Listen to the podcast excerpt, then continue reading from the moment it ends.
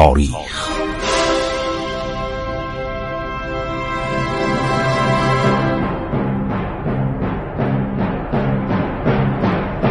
کاری از گروه جوان و اندیشه رادیو جوان.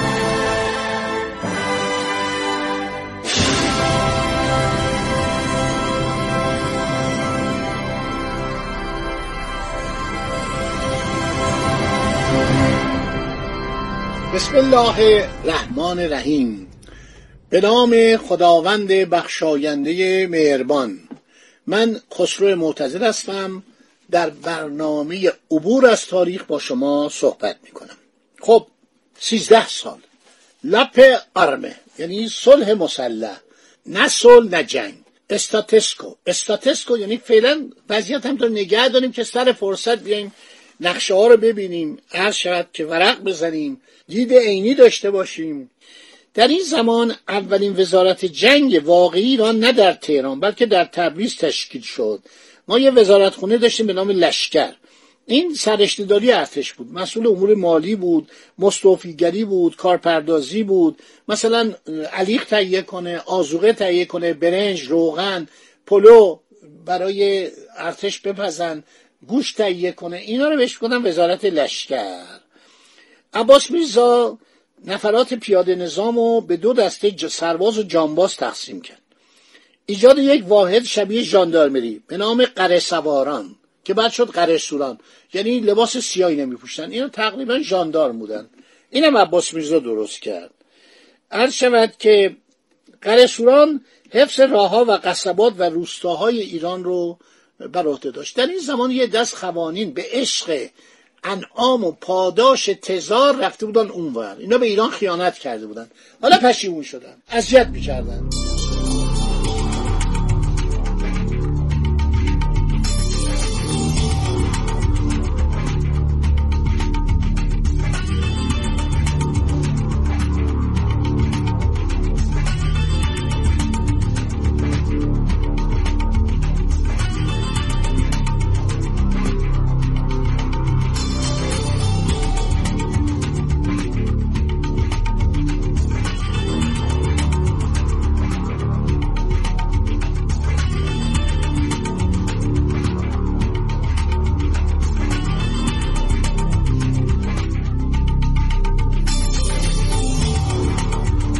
خیلی خب عباس میرزا هر شود که فهمید این قوانینی که خیانت می‌کردن حالا پشیمونن.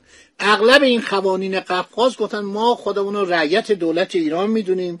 ایران رو دوست داریم و دولت ایران دولت اسلامیه. در حالی که بعضی از این قوانین رفته بودن مدیه سرای مارشال ها و جنرال های روسی شده بودن. حالا پشیمونن. این جنگ های دوره دوم قفقاز بیشتر خود قفقازیا ملهم ایران شدن. پیغام میدن آقا ما اشتباه کردیم. ما باید زیر سایه پرچم ایران باشیم. عباس میرزا لباس متحد شکل و کلاه نظامی رو شود برای ارتش اجباری می‌کنه. ایجاد انضباط و سلسله مراتب استعمال دلائم و درجات نظامی ادای احترام به مافوق.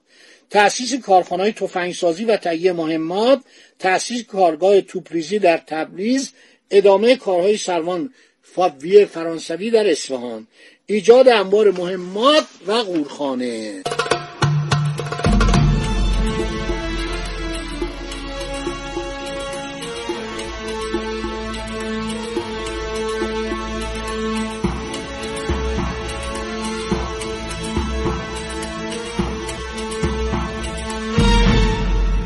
عباس میرزا خواب و خیال نداشت. خیلی افسوس می‌خورد. آدم با احساسی بود. آدم شریفی بود. آدم حساسی بود. خب دلش میسوخت که 300 400 هزار کیلومتر مربع خاک این کشور جدا بشه. نمی‌تونست تحمل کنه. بنابراین عده از افسرانی که نمی‌خواستن در ارتش لویی 18 هم لویی 18 هم اومده بود. با کمک متفقین یعنی با کمک انگلیسی ها پروسی ها اتریشی ها که ملکه ماری آنتوانت همسر لویی شانزدهم و انقلابیون فرانسه با گیوتین سرشو قطع کرده بودن. کینه داشتن اتریشیا و همینطور پروسیا و ارتش روسیه تزاری اومده بود با کمک اینا بر تخت سلطنت فرانسه نشسته بود. یه آدم چاق بیمار فربه بسیار تنبل که وقتی ناپل اون بعد از یک سال که تبعیدش کرده بودن به جزیره الپ در مدیترانه بر میگرده و میاد و مردم در مقابلش خضوع و خشوع می‌کنن. ارتشیا هیچ کدوم به طرفش تیراندازی نمی‌کنن. چون ارتش فرانسه عظمت خودش در ناپل اون می‌دید. وقتی وارد پاریس میشه و به طرف کاخ سلطنتی میره می‌بینه که این آقای لویی هجدهم از ترس خودش نهارشو نخورده انفیدانشو یه جعبه بود انفیه تو بینی می‌کردن. یه رسمی بود اون موقع که بعد برافتاده شد. تا زمان قاجار هم تو ایران ایرانی این کار می‌کردن. انفیدان داشتن. یک به صلاح ماده رو به بینیاشون نزدیک می‌کردن و بو میکشیدن. انفیدانش هم جا گذاشته بود فرار کرد. ناپلون صد روز در فرانسه میمونه ارتشی آماده می‌کنه میفرسته در واتلو. واتلو کجاست؟ در بلژیک کنونی. در اونجا شکست می‌خوره. دیر می‌رسه. وقتی می‌خواد برسه دیر می‌رسه و توپهای متفقین انگلیسی ها پروسی ها اتریشی ها روسا ارتفاعات می‌گیرن. باران شدیدی میباره. توپهای ناپلون هم در گل گیر می‌کنن اونا از بالا می‌زنن. تمام این سربازای داوطلبی که به امپراتور خودشون پیوسته بودن اینا رو تارمار می‌کنن. از کشته پشته می‌سازن. ناپلون هم بیچاره و بدبخت میشه. واقعا افسرده میشه با کالسکه فرار می‌کنه میاد پاریس و بعد یه کار اشتباهی می‌کنه. بزدلی نشان میده. یعنی اسمشو خراب می‌کنه. میره به ساحل دریای مای سوار کشتی بلرفون میشه. یک کشتی انگلیسی است کشتی جنگی انگلیسی پناهنده میشه به دولت انگلستان. میگه خب منو ببرید در انگلستان از من پذیرایی کنید. اونا میگن نه. تو ما فرستادیم تو رو با لقب امپراتور حاکم الپ شدی.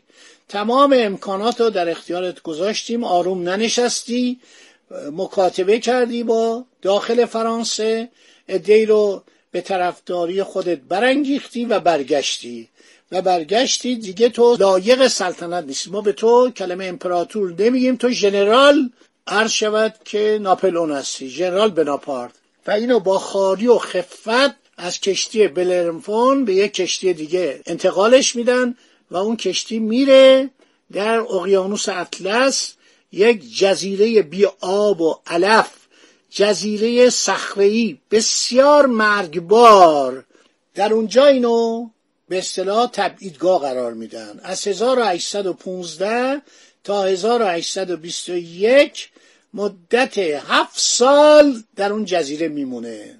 کنگره وین هم تشکیل میشه با شرکت رهبران کشورهای متفق روسا پاریس رو می‌گیرن پروسیا پاریس رو می‌گیرن اتریشیا پاریس رو می‌گیرن انگلیسیا پاریس رو می‌گیرن. خفت و خواری دست میده به مردم فرانسه. خیلی دلخور میشن. خیلی واقعا این دوره امپراتوری ناپلون از 1804 تا 1814 15 ده 11 سال بیشتر طول نمی‌کشه ولی ناپلون از 1797 دیگه همه کاره بود.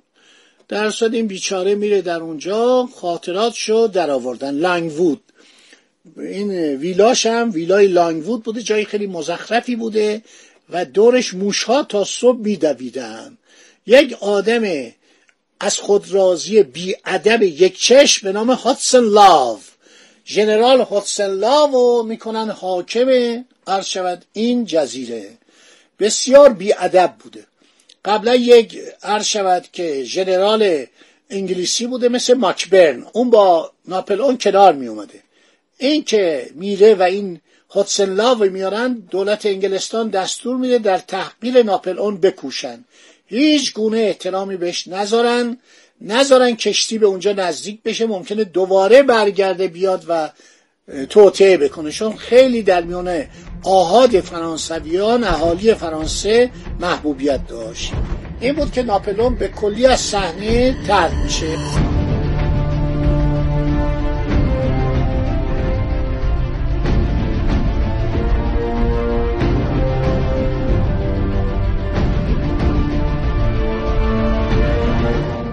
خب حالا گفتیم که افسران ارتش لویی هجدهم یه دی نمی‌خواستن با لویی هجدهم کار کنن اینا اومدن به ایران.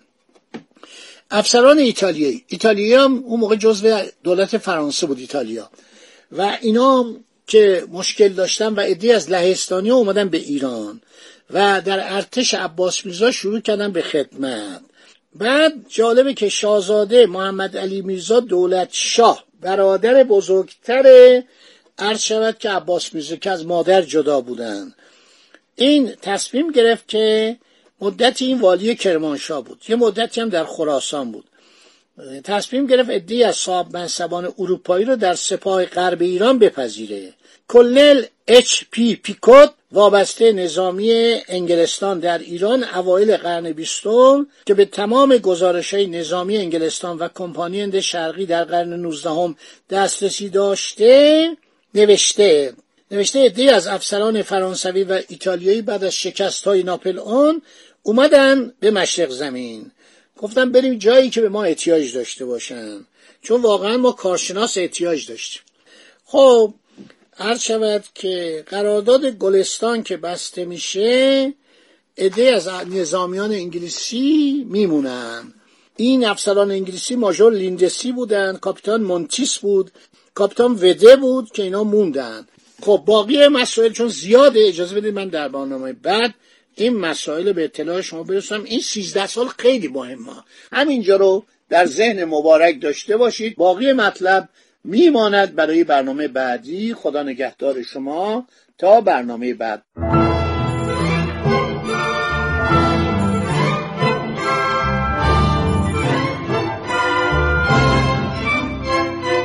عبور از تاریخ.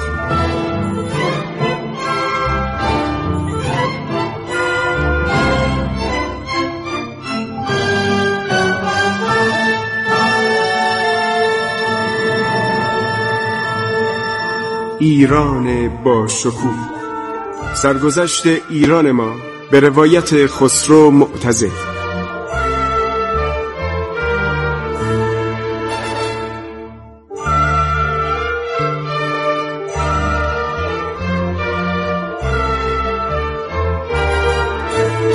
عبور از تاریخ با رادیو جوان.